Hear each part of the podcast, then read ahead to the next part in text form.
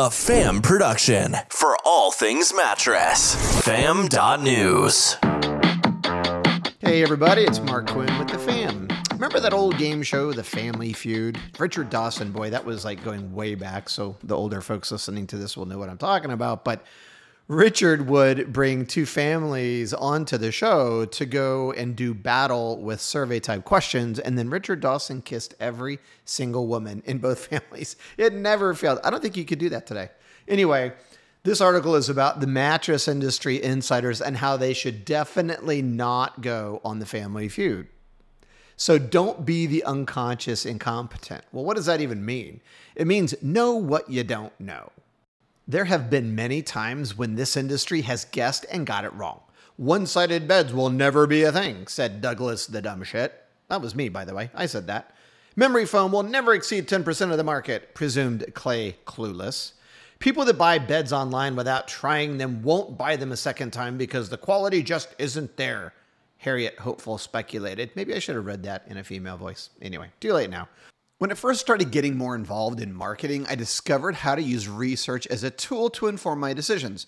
Once I started down that path, I went nuts to learn more and do more as I knew that there was gold in them thar hills.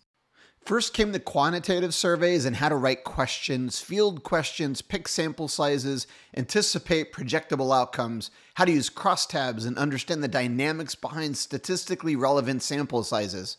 Then I watched a good friend, Kurt Ling, moderate some focus groups for me to understand the qualitative data set as we tried to dig deeper into the consumer opinion related to the mattress category. And it was awesome sitting behind a glass partition, eating M&Ms and watching as Ling exposed the raw truth behind consumer opinions. Is a focus group better with 5 people or 8 people? And is there really that big of a difference? What is an IDI, in-depth interview, and are they better than focus groups? What should you really take to heart versus what should you discount? When a dominant personality starts to take over the group, how do you handle that heckler? When I was ready, they exposed me to conjoint research, which crashes together qualitative and quantitative data to give you the best of both worlds. So, why the lessons in different types of marketing research? Because a working knowledge of marketing research can help you pick the right path forward as we move beyond this bizarre COVID situation that has changed how consumers think about the way they shop, their health, their sleep, and their mattress. If we seek first to understand, then our decisions can get a little bit easier and maybe even help us make some moves that allow us to grow the business. What if you put too much importance on your own opinion and decide not to listen to the voice of the consumer? Let's see how that looks with this recent survey. The fam did it in conjunction with our awesome partners, Nationwide Marketing Group. We asked consumers, how likely are you to purchase your next mattress without trying it in person? Extremely likely, very likely, likely, not at all likely. 64% said they're extremely, very, or likely going to purchase their next mattress without trying it first. Are you kidding? Who would have thought, right? We asked the same question to industry insiders, but instead of giving us their own opinion, we asked them to guess at what the consumer's answer was going to be. 75% of the respondents said that consumers would not at all be likely to buy a bed without trying it first. Pause on that for a minute. If you have someone inside of your organization that is walking around downplaying the direct to consumer sale of mattresses because they think it's a fad or it's going to pass, how much business would you be missing out on by not sourcing a roll pack mattress to sell on your website?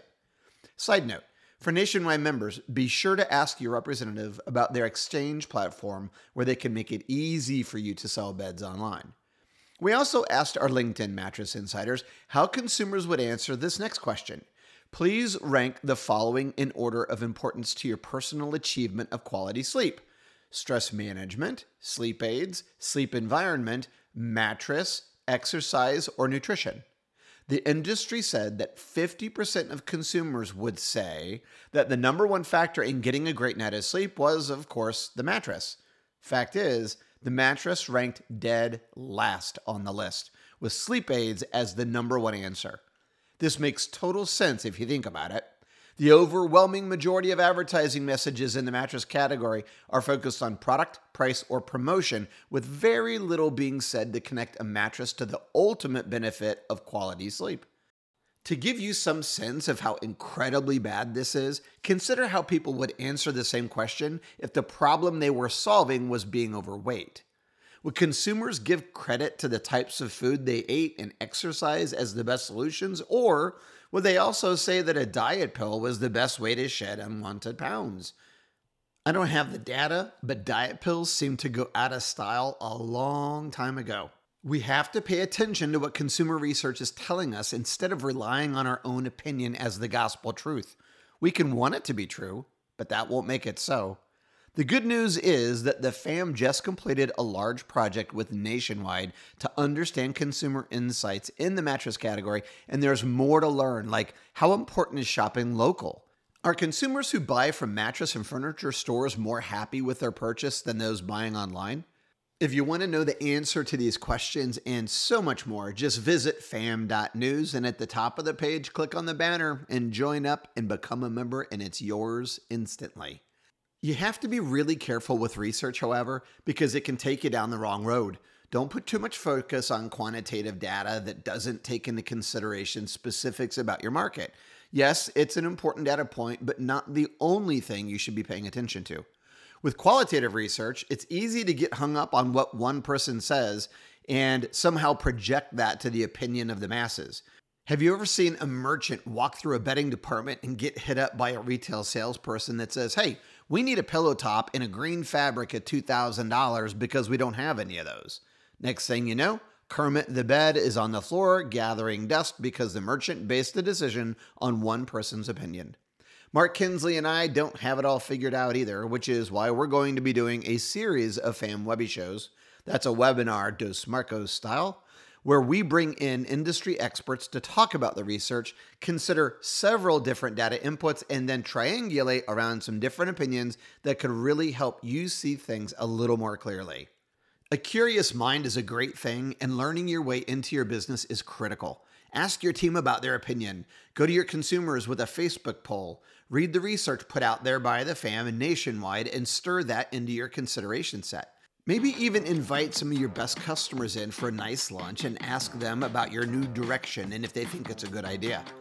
Bottom line, be a student of the category and stir that together with what you already know, and you'll be giving yourself the best possible chance at success.